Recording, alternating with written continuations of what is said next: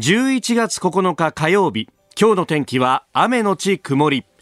日本放送飯田浩二の OK 工事アップ。朝6時を過ぎました。おはようございます。日本放送アナウンサーの飯田浩二です。おはようございます。日本放送アナウンサーの新業一華です。日本放送飯田浩二の OK 工事アップ。この後8時まで生放送ですえー、今日はですね有本香里さんがコメンテーターということで、はい、あのこの番組の中でですねもう番組開始当初からずっとえ、えー、番組内伝統の一戦のような形で、えー、巨人ファンでえ、えー、月刊ジャイアンツも購読をしていたという有本さんとですね、すね。まあ、私だ阪神ファンとおここでですねあの町長発やってたりなんかもしましたけれどもすで、えーえー、にツイッターやメールでですねあの昨日もねあの阪神が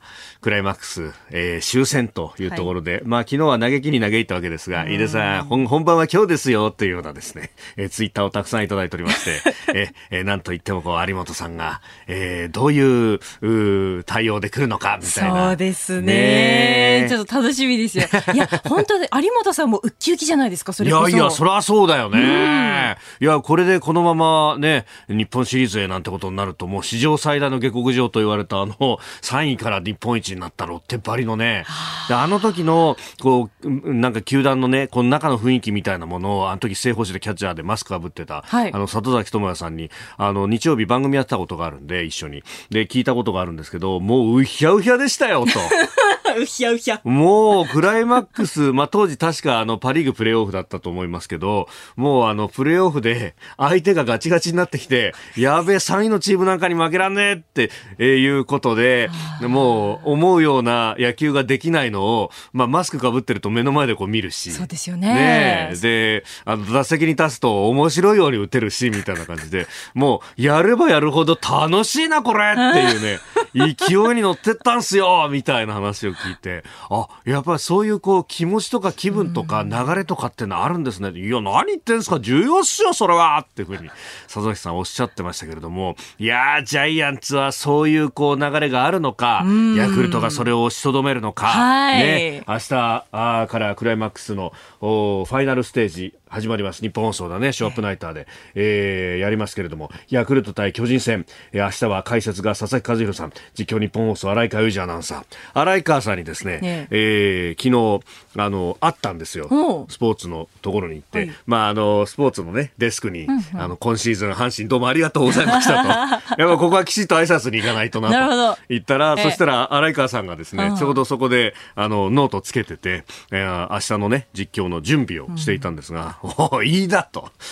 お前に俺はかけたんだと。お前にかけて、絶対阪神が上がってくんだろうと思って、阪神、ヤクルト対阪神を想定しながらいろんな資料の準備をしていたんだが、ご破産になったじゃないかって言われてですね、花井川さん、本当にすいません。飯田さんのせいですか 俺のせいじゃねえよ。一応、行きがかり、行きがかり上俺も謝るけどさ。俺だって被害者みたいなもんだいと思いながらですね。えでもすいません、本当に。うちの、あの、うちの子たちがすいません。うちの子たち。いうことですね。えいや、でもそこで、こう、ひとし盛り上がったんですが、そうなんです。これから先ね、ショーアップナイター。はいスペシャルということで、セリーグのクライマックス、そして日本シリーズというふうにですね、もう、あのー、準備に余念がないというのが、ここでも分かったなというところですね。そうですね、もうここからですよ。そうですよ、ここからですよ。えー、えー、ぜひですね、えー、これもお聞きいただければと思います。えー、えー、私もですね、あの、保存を噛みながら 聞きたいと思います。でもね、野球って面白いなと、こういうのがあるし、ね、あのー、ストーブリーグも含めて、今日もね、後ほどあの、エンタメのゾーンでもやりますけど、あの、新庄ビッグボスの 日本ハムの動きとかも含めてですね、はい、もうあの、脇の部分も含めていろんな楽しみ方ができるなっていう、ね、本当ですよね。写っている写真がすべてこう映えているというか、いう写真映えが。そうだよな。ねすごいですよね。おいおい、真っ赤っかだぞみたいなね。こんなジャージどこで売ってんだみたいな、ね、本当ですよね。まあ、飯田さんも一時ね、あの、オレンジ一色でしたからね、昔は。やめろ。そうそう、オレンジ一色で。中継コーナーで。えー、えー、オレンジマンとしてやっておりましたんで。ね。そう。確かにね、そういう意味じゃ探しあるんだ、ああいう服もっていう、ね、そうですね。えー、ということで、ぜひ、日本放送で野球丸ごとお楽しみいただければと思います。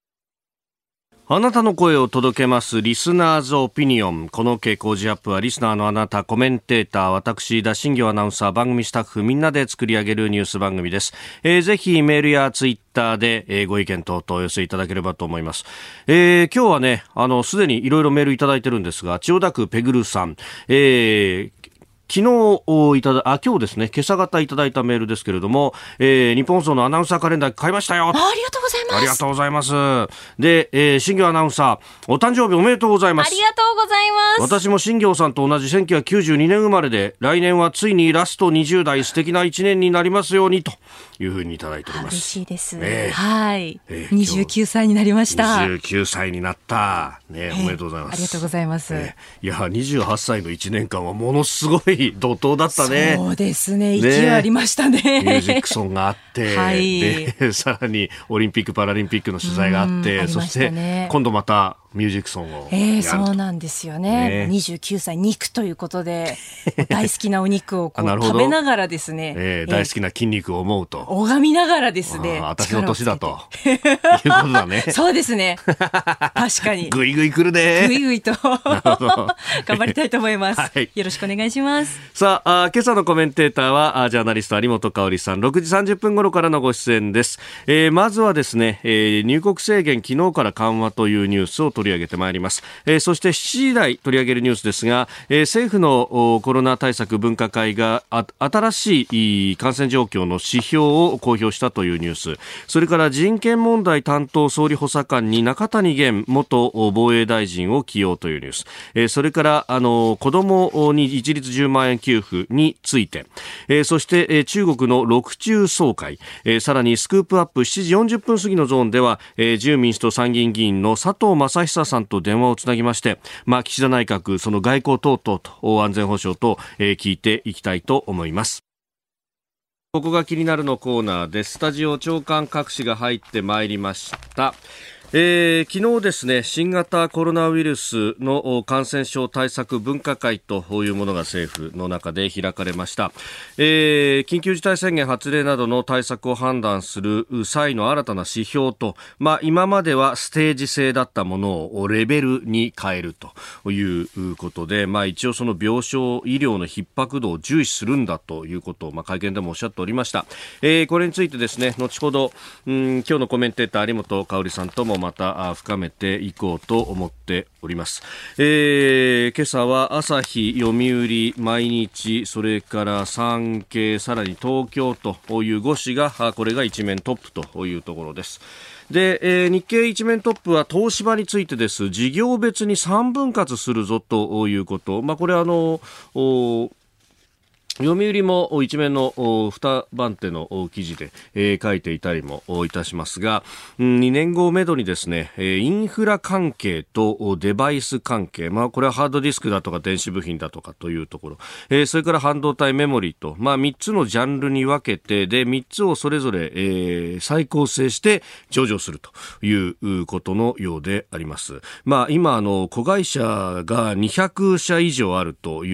うことらしいんですが、まあそれはあの集約しながら、えー、3つに分割をするということで、まあ、日本の大企業が会社を完全に分割して上場するのは初めての例だということのようであります。まあ、あのアメリカなどではダウ・デュポンだとかあるいはヒューレット・パッカードの例があるということで、まあ、あの昔規模の経済って言われた時にはですねいろんなものをくっつけてでそれが選択と集中なんて言って、えーまあ、あの不採算部門をですね、えー、分社化した上で売っ払うみたいなことはやってましたけど、えー、今度は分社化と、まあ、あの世の中のトレンドってものが移り変わるし、まあ、それに合わせるようにしてこの経営がいいであるみたいなですね、えー、ことが、まあ、報道もされたしいろんな本も売れたなという何かこう諸行無常の 響きを感じるニュースでもありますが他方、えー、半導体であるとかあるいはインフラの部分これあの原発もそうだしあるいは、えー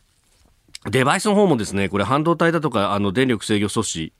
とありますけれども、あの、レーダーだとかそういうものも含めてですね、えー、結構あ、安全保障ズバリのものだとか経済安全保障に関して、えー、機微に触れるものっていうのは東芝いっぱい持ってると、まあ、この辺をこうどうしていくかっていうのも別途、えー、考えられるんだろうなということも思うところです。えー、それからですね、あの、あんまり大きなニュースで報じられていないんですけれども、うん、昨日、あの、日本経団連の戸倉会長が会見を行っておりました。で、えー、その会見のですね、様子について、各社が見出しに取っているのが、テレワークの話を見出しに取っていて、えー、テレワークでですね、政府があの出勤者をとにかく7割減らせっていうのを言ってきた。まあもう、あの、一律7割減らせみたいなことを言ってきたのを、えー、見直すべきだということで、えー、提言書を出したというところであります。で、あの、どっちかっていうと、テレワークやってよかったね、みたいなところもあったけど、でもやっぱりこの不便なところも多かったよね、というような部分が取り上げられている記事が多いんですけれども、これ、あの、会見でですね、出てきた資料などを読み解くと、どっちかっていうと、まあ、テレワークというのを、まあ、一つの具体例として挙げながら、えー、ここで言いたかったことっていうのが、あの、結局科学的な知見もなく、とりあえず人流減らせって言ってですね、出勤者を7割減らせとか言ってたことが、科学的な根拠もなく、そして一律だといろんなところで経済活動を妨げるじゃないかということを言いたかったんだろうと。で、これあの、経団連のホームページに行きますと、資料が結構詳しいものが出てるんで、ご覧いただければと思うんですが、これですね、あの、JR 東日本の協力を得ながら、えー、実際に主要駅で改札を通った人たちが、えー、どのぐらいいたのか。っていうのをですね、あの、精密にこれ調べてきたと。で、えー、それによると、あの、結局ほら、あの、出勤だとか、まあ、あるいは、レジャーもそうですけど、まあ、特に、あの、都心部に来るということになる、朝、えー、出勤をするということになると、まあ、大部分の方が電車を使ってくるということで、えー、まあ、もちろんですね、あの、私鉄、地下鉄使ってる人もいますけれども、JR 使ってる人だってものすごく多いわけで、ある一定程度のその人流の流れっていうものが、まあ、見えるといういうことで、で、えー、それを見るとですね、緊急事態宣言を出しても、まあ、大体5割ぐらいの減。で、緊急事態宣言を解除しても大体7割ぐらいまでしか戻らないと。だから、緊急事態宣言を出そうが出すまいが、そしてか、まあ、PCR 陽性者の数が増えようが増えまいが、大体ですね、出勤する人は、えー、5割減から7割減の、あ、ごめんなさい、5割、平時のコロナ前の5割から7割までの間で推移してきたと。で、えーという意味ではですね、人流はそれほど多く変わってなかったわけです。それほど多く変わってなかったんだけど、こことほどさようにですね、PCR 陽性者だとか重症者だとかっていうのはあれだけ乱高下をしていたと。で、えー、そこで分かってくるのは結局人流の増加と実効再生産数の相関というものは、ワクチンがえー、普及してくる前までは確かにある一定程度は認められたと。ところが、あの、ワクチンがですね、えー、接種が5割を超えてきたところから、えー、実効再生数は、数はほとんど上がらず、そして、えー、PCR 陽性者だとか、重症者、あるいは死亡者の数というのは、指数関数的にぐーっと減ってきたんだけれども、人流はむしろ増加しているということが分かってきた。じゃあ、これから先、えー、例えば分科会でとかもそうですけれども、やるにあたってですね、今までのような人流抑制ってものが、えー、もう、科学的な根拠をなくしてきているだろうという話があるので、これ、あの、なぜか緊急事態宣言を出すことありきみたいなところで議論が進むあの、ところがあるんですけれども、そもそも論として、えー、その縛りってもはや関係なくなってきたんじゃないのかというですね、これ、あの、それをビッかなり大きなデータからですね、まあ、あの、これ、いわゆるビッグデータですよ。これだけの数の人が東京へ来て、そして、えー、自宅へ帰っていくっていうのの流れを全部分析してるわけなんで、で、そこをこう根拠にして、えー、正密なものを出してきてるっていうのは、これですね、あの、テレワークだけの話に特化するんじゃなくて、いろんなところに使えるデータを、えー、日本経団連出してきているな、というのは、うん、今後の対策においてですね、これ使っていくべきなんじゃないのかっていう、非常に、えー、有用なデータを何か、あの、ベタ記事に小さくしているな、というのが、あわかるな、と。なぜなんだろうな、という感じもいたします。この時間からコメンテーターの方々ご登場です。今朝はジャーナリスト有本香里さんです。おはようございます。おはようございます。おはようございます。よろしくお願いします。さあ、えー、この時間まずは入国制限の緩和。昨日から外国人のビジネス関係者、留学生、それから技能実習生に対して、えー、制限大幅に緩和ということで、まあ、待機期間が10日から3日に短くなったということであります。まあ、一応ワクチンの接種が条件にはななってますが有本さんどうご覧になりますか？うんまああのもう毎回この2年近く毎回行ってきたんですけれどもね、はい、この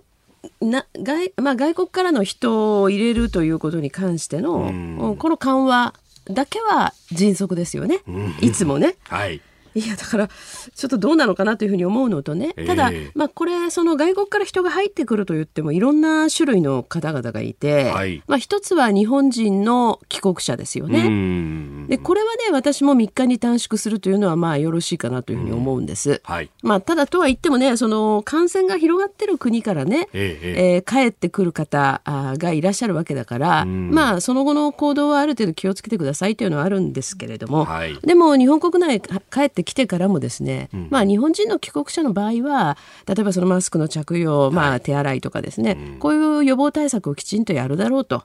いうことに信頼して、まあ、よろしいんじゃないかということと、はい、それからワクチンがですね、えー、日本が認めているワクチン、はいまあ、3種類ですか、はい。えー、それを打っているだろうと、おあれですよね。ファイザーとモデルナとアストラゼネカ、今のところそうですよね、はい。これをきちんと規定の形で、えー、接種してるだろうということでまあよしとするわけですね、はい、問題は外国人ですね。外国人の新規入国者も全く同じに近いでしょ、そうですね、えー、まあ、特にビジネス関係者は最短3日 ,3 日間でいいと。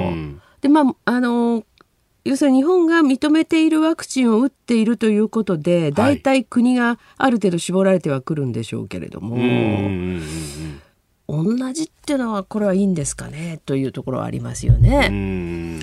それからもう一つはその留学生それから技能実習生、はい、この人たちについても10日間と。はい。でこれも同じくこのワクチンを打っているっていう前提ですよね。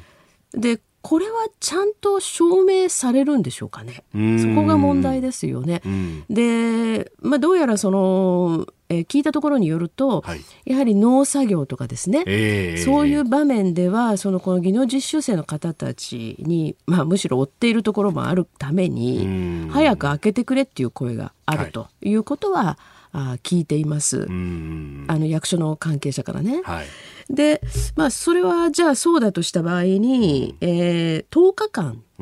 にすると、うんはい、この根拠って何なんですかね？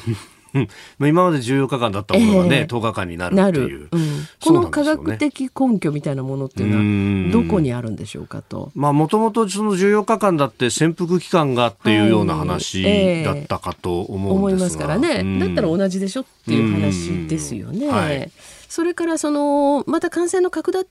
している地域があって、はい、えそこからの入国については、えー、条件を例えば緩和しないとかですね。そういうなんとなく聞いた時に納得性のあるそしてその科学的説明とともにね、えー、こういう措置は打たれるべきだと思うんだけれどもやっぱりねこの、まあ、一連のと言っていいと思うんですけど、はい、新型コロナに対する特にまあ水際対策ですね。これもなんかいつもね、うん、あのふわっと開けてしまってる感じがあって。であのなんか科学的説明というものが伴わない。はいうん。まあね、うん、説明してるのかもしれないけれども、あんまり明確に表に出したりっていうのは聞こえてこないですからね。えー、そこはね、いつもなんか残念な感じしますけれどもね。えー、ということで、まずはあ入国制限、昨日から緩和というニュース取り上げました。メールやツイッターでたくさんジャイアンツについてが来ております。もうね、あの、すでにツイッターで昨日あたりからですね、うん、明日は有本さんですね、って言って。そうなんですよね。そうそうそう私もだから今日来るとき、飯田さんにね、まず第一声どうお話ししようかと。はい、いやいやいやいや、もう、あの、素直におめでとうございます。ありがとうございます。えー、メールもいただいております。秩父市ラジオネームまささん、ジャイアンツ下克上第一弾完勝しました。明日ヤクルトですね。そうですね。ね。えー、最近まで原監督の批判ばかりがネット記事ありましたが、えー、一変して、うん、えー、原采配を絶賛って世の中いい加減なもんですね。それから、はい、どうぞ。本当に阪神は残念でしたよね。本当に、もうやっぱね、うん、あの143試合、うん、最後まで消化試合なしで目いっぱいやったツケが完全にきたなって、10月はバテバテでしたからね、そうですよね。えー、苫小牧の巨人の梅干さん、えー、我が巨人軍がファイナルシリーズ勝って日本シリーズに進出しますよ。うん、ね、希代稀な勝負師原監督、執念の采配が高津さんを制するんじゃないでしょうか。4勝3敗で我が巨人軍の勝ちですと、勝敗予想まで優れていますが。えーえー、どうなりますやらね、はい、えー、楽しみです、えー、日本放送ショップナイタースペシャルでも中継しますんでぜひお聞きください。ここでお知らせです。日本放送では昨日8日月曜日から11月21日日曜日までリスナーアンケートこの番組何で聞いていますかを実施しています。FM93、AM1242、ラジコ、ポッドキャスト、YouTube、いつもコージーを何で聞いているのかを教えてください。ご協力いただいた方の中から抽選で100人の方にオリジナルクオカードをプレゼントします。詳しくはニッポン放送のホームページ 1242.com の特設ページへアクセスしてください。そしてここで番組によくお問い合わせをいただく、この Cozy up のポッドキャストでの聞き方についてのご紹介です。え聞き方なんですが、携帯をお持ちの方は Android 携帯でも iPhone でもアプリをダウンロードすれば無料です。気になった放送の回はダウンロードして聞き逃してしまった後でも聞けます。聞き逃しサービスはもちろん、ラジコのタイムフリーでも放送後1週間は聞いていただけるんですが、ポッドキャストで番組をダウンロードしておくと、通信環境がなくてもストレスなく Cozy up 編集版をお聞きいただけます。詳しい聞き方はネット検索でニッポン放送ポッドキャストステーションでチェックしてください。このポッドキャストのサービスですが、毎日の放送の編集版は期間を設けず、過去の放送分もお聞きいただけます。日本放送のエリア外でも海外でもお聞きいただけます。ラジオの地上波をはじめとして様々な方法で番組をぜひお試しください。あなたと一緒にニュースを考える飯田浩二の OK 工事アップ。7時台もコメンテーターの方々とニュースを掘り下げます。えー、今朝はジャーナリスト有本香里さんです。改めましておはようございます。おはようございます。えー、有本さんには番組エンディングまでお付き合いいただきます。では、7時台最初に取り上げるニュースはこちらです。政府分科会が新型コロナの感染状況の新たな指標を公表。感染を抑える、この医療逼迫が生じない水準に感染を抑えるということで、まあ、日常生活、社会生活を徐々に回復したいと、これが今回の提案の、まあ、主たる目的、目標であります。えー、お聞きいただきましたのは昨日行われた政府の新型コロナウイルス感染症対策分科会尾身茂会長の、えー、分科会後の会見の模様でありました、えー、この政府の分科会昨日ですね、えー、感染状況を示す新たな指標をまとめました、えー、新規感染者数などで細かく基準を設けた従来の4段階のステージから、えー、病床の逼迫状況を重視した5段階のレベルに変更します。えー、ということで、まあ、数値目標が取っ払われたような感じでね、うんでねちょっと曖昧もことしておりますがだからこんなに曖昧もことしてるのに、うん、相変わらずこの感染症としての高い位置づけっていうのは変わらないんですね。あこれがちょっと謎ですよね、二類相当。はい、でも実際には二類よりもね、かなり高いわけじゃないですか。うん、はい。その辺がちょっとよくわかりませんね。で医療逼迫って言いますけれども、はい、そもそものだからその位置づけを変えてしまえば医療の逼迫っていうのは起こりえないわけですよね。うん。今だと間にこう保健所が入ってという形になる、はいね、保健所のその体制はもうすでに崩壊してるわけですからはっきり言ってしまえば。1年以上前からパンクしてるって言われてますパンクしてますよね。だから特に東京、大阪なんてそれをやる意味がほとんどないんですよね。うん。もうすでに、あのね、うん、えー、お医者さんたちも独自のようなスキームで、うんえ。あの、巡回のこう医療と、看護師さんと、えー、行政とっていうので、うん、まあ、ある意味の地域包括ケア的なことをやり始めてるんですよね。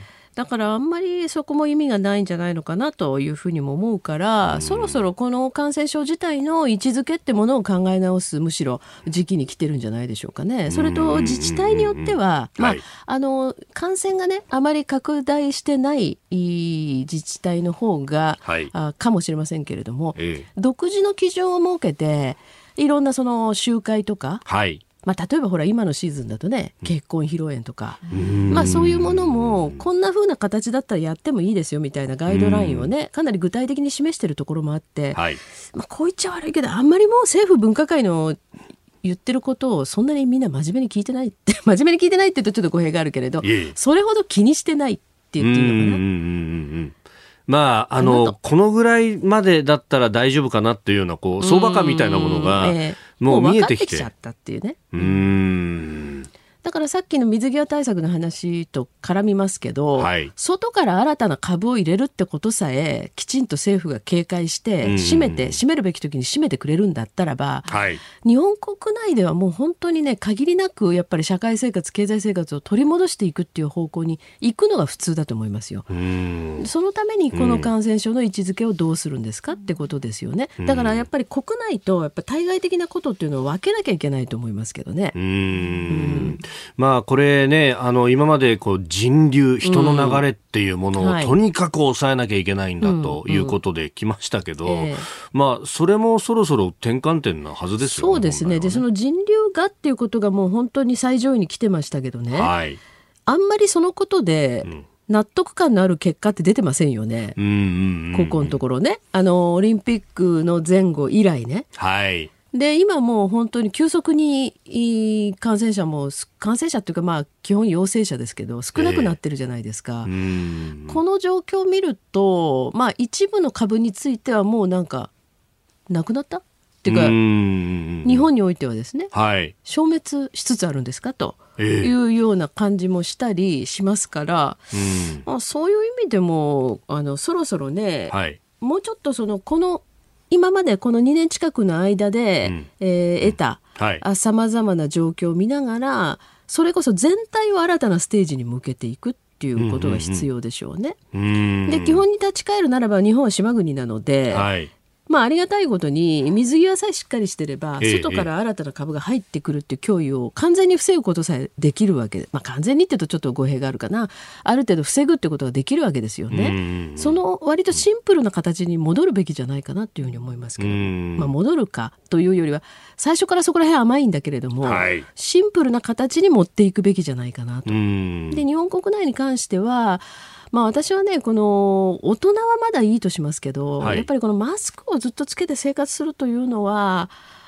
まあ子供たちとかね最近言われ始めましたけどね、はい。えー、影響は後からいろいろ大きいんじゃないかなと思思いますね。うん。ねあの顔がわからないとかね表情が読めないとかそ,、ね、そこら辺の上昇教育上層教育も含めてね。はい、うん。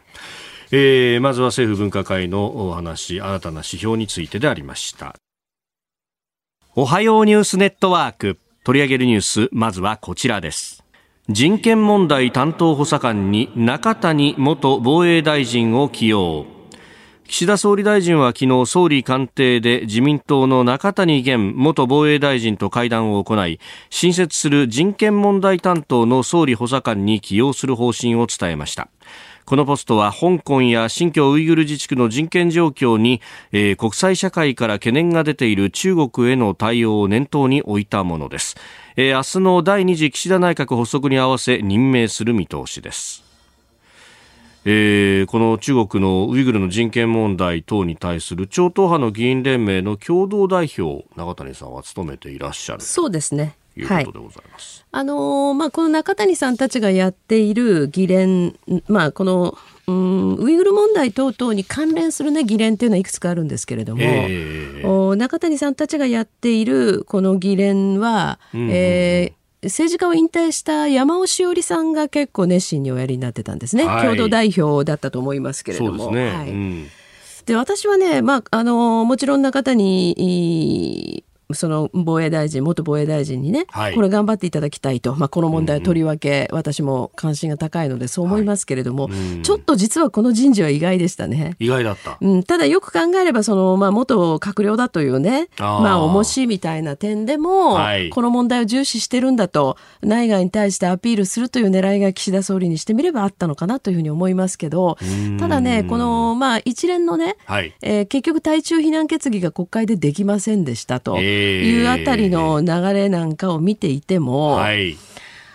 そうですね。この中谷さんたちがやっていた議員連盟は、うん、いずれその日本におけるマグニツキー法つまり制裁法案ですね。あの、はい、それを国会に出すということを目指しながら、まあ、おやりになってたと思うんですよ。はい、だけどそれはかなりね、えー、ちょっとハードルのそもそも高い話で日本においてはね、うん。はい、えー、まずは国会の中でみんなほぼ満場一致でねえー、こういうその中国における、まあ、非常に人徳重篤な人権問題っていうのはいけないんだと。いう声を発するっていうところをまずやろうよっていう話だったんだけど、はいそれをね国会にその出すとい。うところに関して、あまり中谷さんが迫力を持って自民党の当時の執行部に迫ったって経緯はないんですよね。だから政治家でかつ閣僚経験者重鎮を当てるってことは、はい、やっぱりいろんな局面局面で、えー、迫力を持ってねその施策を押し込めるかどうかってことが問題だと思うんだけれども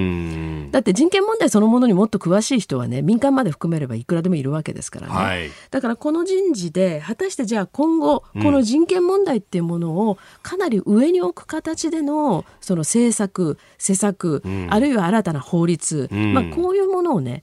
本当にリーダーシップを持ってやっていただけるのかなと。期待半分ちょっと不安がありつつという人事ですね、えー、それこそ今年のね通常国会の本当最後の最後のところで、うんはい、えー、対中非難決議を出せるかどうかっていうところだったわけで、うん。はい、6月にね。6月にね、えー、しかもあれはもう野党もまとまって、うん。はい、公明党もまとまって、えあとは自民党の中だとまあ、公明党がまとまってたっていうとちょっと語弊はありますけれども微妙ですね、はい、ただあの、まあ、立憲民主も、えー、おあるいは共産党も一応まとまってたっていう状況ではあったので、はい、最後の最後は自民党の執行部ですよね。でそういう時にねじゃあ中谷さんのような、はい、それこそ非常に経験のある方がですねいや今そんなこと言ってる状況じゃないだろうと、うん、いうことで押し込んだかっていうとそういう経緯はないですからね。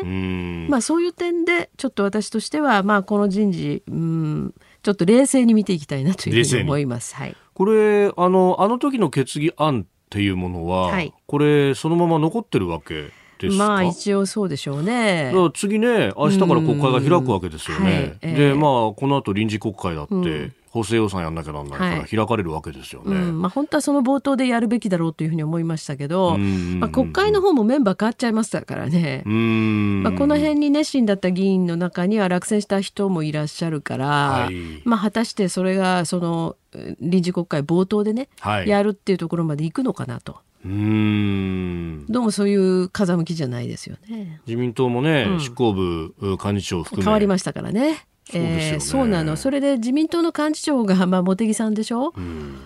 だから今度の新しい執行部もまあこういうことにすごく積極的だってことは多分ないでしょうし、うん、それからまあ国会のこととは関係ありませんけど外務大臣も変わりましたんでね。はい今度林芳正さん林芳正さん。でまあ林さんに関してもまあこれもねこの中谷さんの補佐官起用と同じように、うん、最初からあんまり、えー、とやかくは言いたくないんですけれども、うん、まあちょっとその対中シフトというのがね親中シフトになるんじゃないかというそういう懸念は結構出てますよね。えー、日中友好議連の会長であったりもするし、はい、まあ、かなり中国にもいらっしゃってるようだしだからあの来年が、えーまあ、日中国交正常化50周年ですか？はいというようなこともあったりあるいはそのこの新型コロナで、うん、えー、亡くなってしまったかのように見えていた、まあ、でも事実上亡くなってもいないその習近平国家主席の国賓としての招兵ですね、はい、まあ、こういうことがまたぞろ頭をもたげるんじゃないかというそういう懸念を持ってる人はたくさんいますね。だから、まあ、ちょっとお手並み拝見というところなんだけれども、はい、この人権問題に対する取り組みという点では、うん、ちょっと後ろへ行かざるを得ないんじゃないのかなという今のところそんな見通しですよね。西側諸国はむしろ厳しい目を中国に向けていて、ええ、これ、はい、日本だけがちょっと後ろに引くってことになると、うん、むしろその中国に対してというよりもあの西側欧米諸国に対してなんか誤ったメッセージというか、うん、そうですね、ね、出ていきますよね。あのー今ねその、まあ、アメリカ当局がその日本をどう見てるかっていうような情報も結構出始めてますけれども、やっぱりこの岸田政権に政権交代して、はいおそらく中国に対しては少し融和的になっていくんじゃないかと。つまり安倍菅の路線の時よりもね、はい、えそのように見られているという、まあ、実態があるわけですね。えー、ただ一方ではやはり中国そのものがですね国内の事情というのも非常にいろいろと難しくなってきてる。で台湾海峡も緊迫度が増している。はいまあ、そういう中でその現実的な対処をね、ええ、まあ見せかけどう見られようがやってくれてるんだったらまだしもいいんですよ。だけど私はちょっと不安なのはこれだけ緊張度合い高まっていても、はい、例えば中国国内にいる、まあ、10万人強の日本人ですね、はい、えー、それから台湾にいる日本人、まあ、この何か起きた時に法人の退避ということをまずきちんとできるんだろうかとかね、だからそういうことも一方でありながら、ええ、さらに向こうの国内の人権問題にまでそのかなり高い視座で、しかもその、まあ、政府側がよくよく使う単語ですけどこう毅然とね、はい、した対応なんてものができるんだろうかと。いうちょっと不安はありますね。さあそして、えー、もう一つのテーマ、まあ、新たな経済対策というところで、えー、18歳以下の子どもを対象にした一律10万円の現金給付、うん、えー、自民公明両党今日改めて協議をするということであります。幹事長同士の、ね、協議というものがうん行われているというところですけれども、はい、うん経済対策。これあの、はい、なんでね、ええ、その子供がどうのとか、うんうん、あるいはその、まあ要するにこう低所得な方、はい、あるいは仕事を失ったっていうその困ってる方に配るんだと。ん。なんでいちいちそういう縛りをもうつけますかね。あの多分だから政府もそれから自民党側の中にも、はい、古い考えの方々が相当いらっしゃるんだなというふうに思うんですね。これは公明党も含めてなんだけれども。はい要するにその例えば自民党の総裁選それから総選挙の時も随分話題になりましたけれども、ええ、その分配政策ってことをよく言うじゃないですか。例えばコロナで疲弊したから分配して差し上げるんですよみたいなね、うんうん。はい、これ実はそもそも間違ってませんかってことですよね。うん、もうまあお金をある程度ばらまきになっても、えばらまいて、うん、そして短期的に消費をその、まあ、拡大する弱気するっていうようなことを考えなきゃいけないわけでね、うん、だからそのどういう人だっていう縛りをつけないままね、はい、それこそその期間限定のまあ特別紙幣みたいなもの。うんこれをかなりの額でばらまくとか、はい、そのぐらい大胆な施策をやって、うんもう一気にその GDP を上げると。はいいうぐらいのことどうして誰も言わないんだろうね。うん。これ、まあ、ある意味 対象を狭めて、そうそう。えー、あまりお金かからないようにするっていうのが、こう、非常に見えてだからこれも本当に分配して困ってる人に、困ってそうな人に分配して差し上げますよっていう政策なんだけど。はい、しかも一回こっきりですからね。そう、今これで分配発想でやるべきじゃないと思いますけどね、私はね。うん、いやそれよりもガソリン代上がってるからね、ね税金下げたりとか、うん、まあ、消費税の話だってあるし、えー、ありますからね。やり方いろいろあるはずなんですよね。いろいろありますよ。だからあの期間を限定してね消費税を例えば、はい、あ下げる税率を変えるとかね。あるいはそのさっき言ったみたいに期間限定の、うん、その特別紙幣みたいなものを配るとかですね、はい、そういうことをやればいいのになと思うんですよね。でさっきその6時台にあったね東京ディズニーリゾートが2年ぶりになんてあったじゃないですか。はいントと。そういうことをみんな企業は考えて、どんどんお金を使ってもらうということをやればいいんじゃないでしょうかね。はい、続いて教えてニュースキーワードです。六中総会中国共産党の重要会議六中総会第19期中央委員会第6回総会が昨日北京で開幕しました。創設100年を迎えた中国共産党の歴史を総括する歴史決議案を審議し最終日の今月11日に採択する見通しです。えー、歴史決議というもの、えー、過去2回しかやってないというところらしいです。毛沢東鄧小平に次ぐ、何か歴史決議をすると、はい、まあ、あの毛沢東とかその鄧小平の時代は、えー、結局その党内争いがいろいろあって、まあ、それに決着をつけるとい。う意味合いがありましたよね。はい、あるいはその鄧小平は、まあ、文化大革命これを総括して、はい、えー、で毛沢東については、まあ、やはりその偉大な人だったということを評価を確定させたということなんでしょうけれども、まあ、今回はそういう意味合いとはちょっと違うんですね多分ね。だけど今この歴史決議をやってね、つまりその鄧小平じゃないあの、まあ、毛沢東鄧小平に次ぐリーダーシップみたいなものを習近平主席が見せようとしてるんでしょうけれども、はい、そんなことやってる場合じゃないでしょっていう感じもありませんか、うん、まあ人の国の、ね、中のことだからちょっと余計なお世話的な部分もありますけどね。やっぱり世界経済にも影響甚大なので、はいえー、国内ではその買い占め騒ぎが起きたりしてるじゃないですか。ただまああれはそのこうちょっと群衆心理的なものだからね、はい。えー、実態としてはまあバカバカしい面もあるんだけれどもただその石炭が不足して、はいエネルギー事情が相当まずいことになっている、うん、で電力の制限かかってますよね。停電が相次いでるというね、えー、だからこういう状況が続けばねやっぱり中国に生産拠点をみんな持っていってた企業も、うん、まあ、見直しを考えざるを得なくなるということが一つ、それからあの恒大グループが昨日ですか、はい、不動産、えー、やはり利払いをそうですね、うん、子会社が利払いしてなかったという、ね、そうですね。そういうこともありますからね、でこれもずっとだからこうデフォルト危機っていうことを、はい、まあ、綱渡りしながら今いるわけですね。でいつドンと言っても不思議じゃないわけだから、えー、本当に歴史決議をやってる場合ですかねという状況ですよね。で先ほどじゃあしからば日本はどうなんですかとなった時に、はい、そこでちょっと我が国の対応も、かなり不安が正直あるなというところ。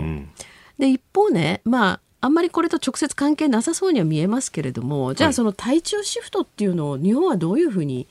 考えやっていくべきなんですかとなると、まあ、自民党の中も、今その政権が変わったのでね、まあ、岸田さんの下で、えー、その外務大臣それから幹事長あるいはさっきのね人権問題の補佐官等々で顔ぶれが外交のそのだからフロントに出てくる顔ぶれが変わっていきますよね。はいまあさすがにね幹事長変わったんでね、うん、えー、茂木幹事長が前の二階さんほどべったり中国べったりだというふうには思わないけれどもやっぱりでも中国に対してはかなり神話的な人だというふうに見られてますね。うん、でその一方で、えー、今日確か今朝で発表になったと思いますけれども、はい、総理の岸田総理の特使であ安倍さんが。さんがなんかマレーシアに行くという話があってね、はい、つまりだから安倍外交でずっとやってきた中国の周辺の国々との連携を強めるということを、つまり安倍さんを中心に、継続してってもらうっていう流れなんじゃないかというふうには見られますよね。で同時にその安倍さんが派閥の長になると。そうですね、えー、安倍派になると安倍派になると、まあ、これもかねてからね言われてきていましたけれども、はい、あの先だって、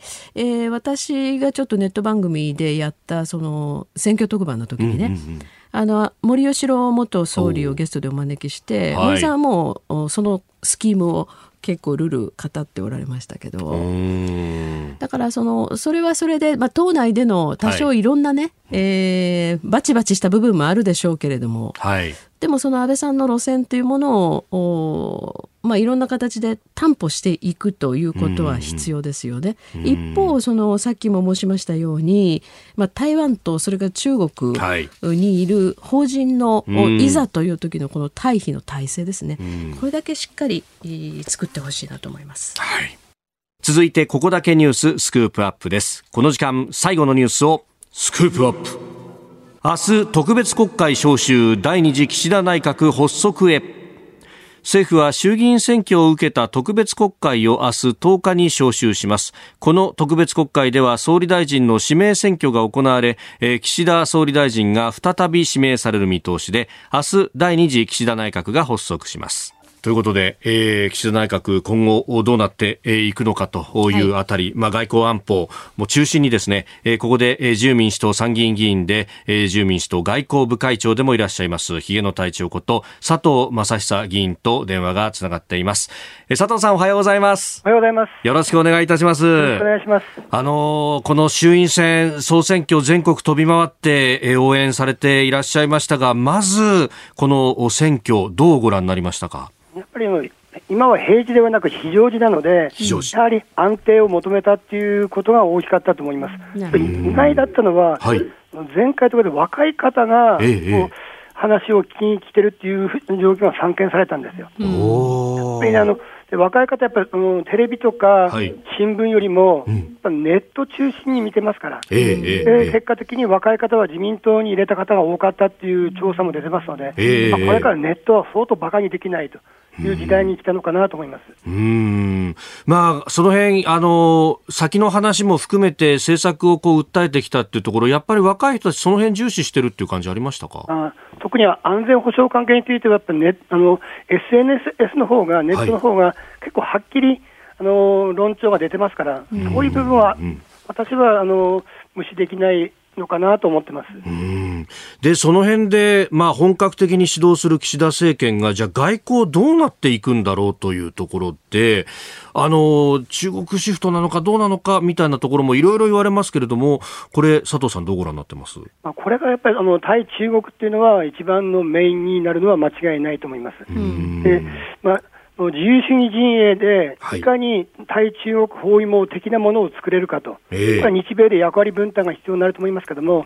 よく言われるような日米合意のクワッド、はい、あるいは、えー、G7 の、まあ、先進首脳国、でまたそれに加えて、このオーカスと、はい、まあイギリス、アメリカ、豪州という軍事的な枠組みもできましたし、うん、でそういうのを使いながら、今度はの TPP、あるいは自由で開かれインド太平洋ホイップというものをうまく組み合わせながら、こう包囲網を作っていくということが大事で、特にあの ASEAN が鍵になると思います。はい、どうしてもこの、えー中国包囲網っていうと、ASEAN は非常に警戒感を持っておりますので、はい、うまくそういう色をえー、出さないような形でじわりじわりと持っていくっていうのは、日本の多分立ち位置としては大事だと思います。色を出さないっていうのは、こう自由とかあの法の支配とか、そういう価値観を前面に出すってことですか？そうですね。あの、アメリカはもう明確に、あの自由で開かれたインド太平洋も、これ、対中国というふうに言ってますし、TPP もこれも対、もともと対中国で作ったものですから、はい、で、アメリカはそう言っていいと思うんですけども、日本はあえてそういうふうに言わなくても、まあ、なんとなくわかりますし、そこは ASEAN を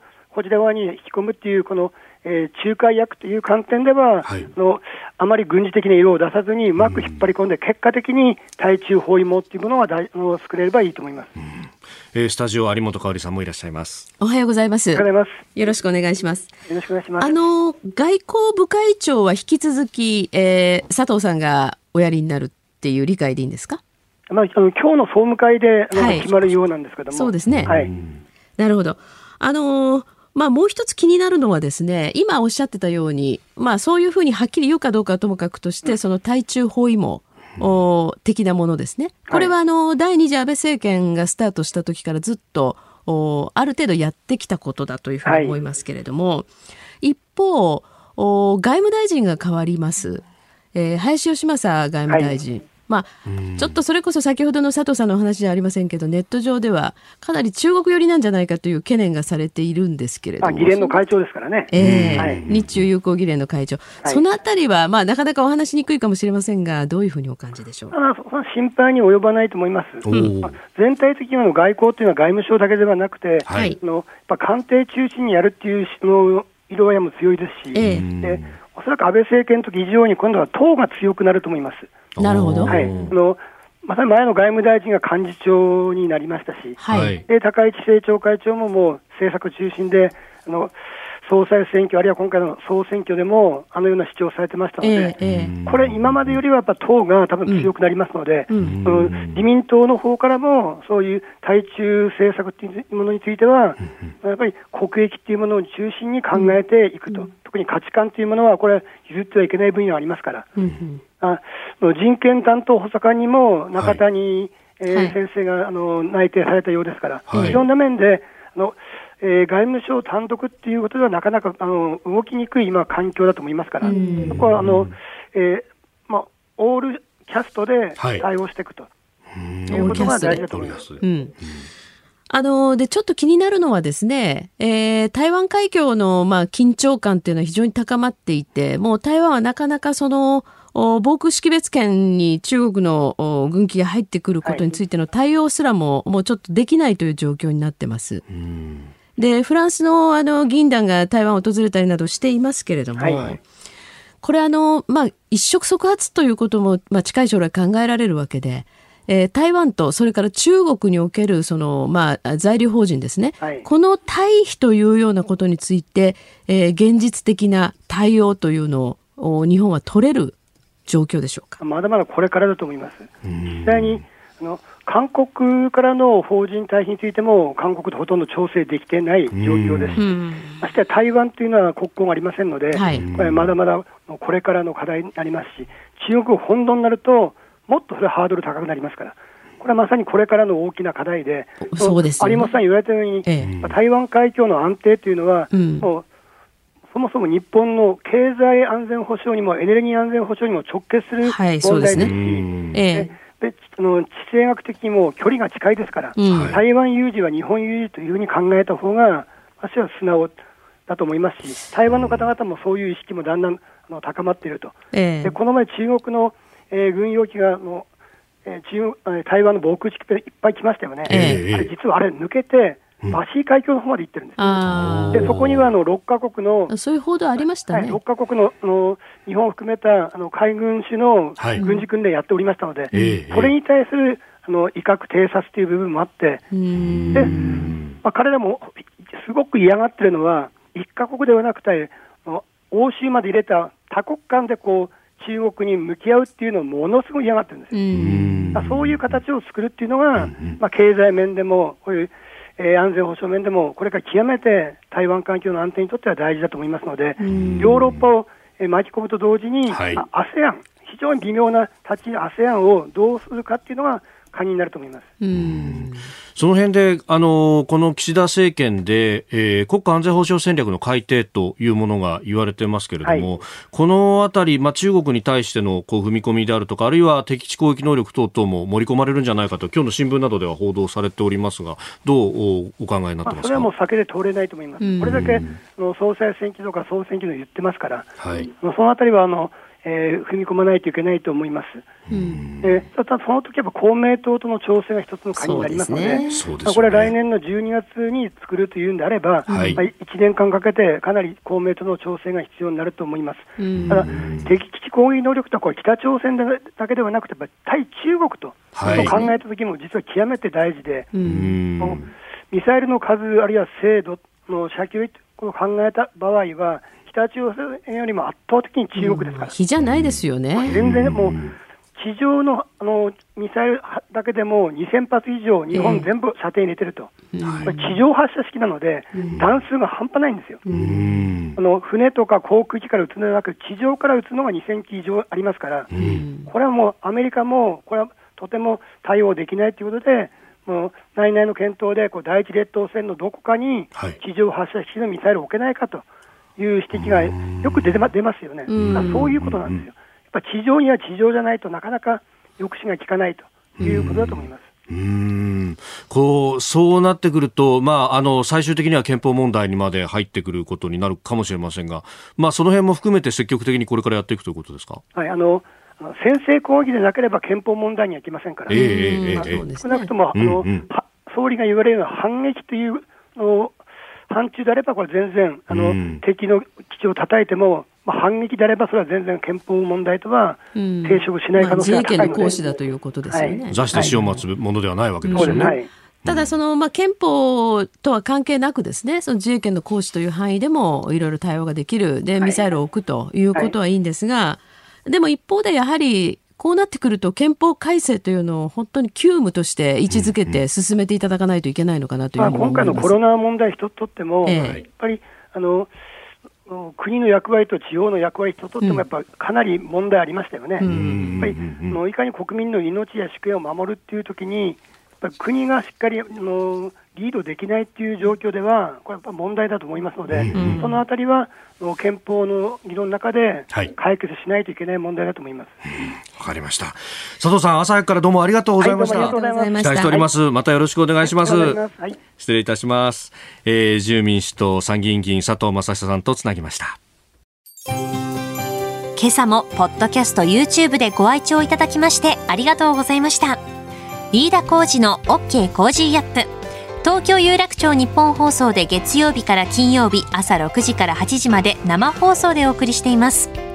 番組ホームページではコメンテーターのラインナップや放送内容の原稿化された記事など情報盛りだくさんです。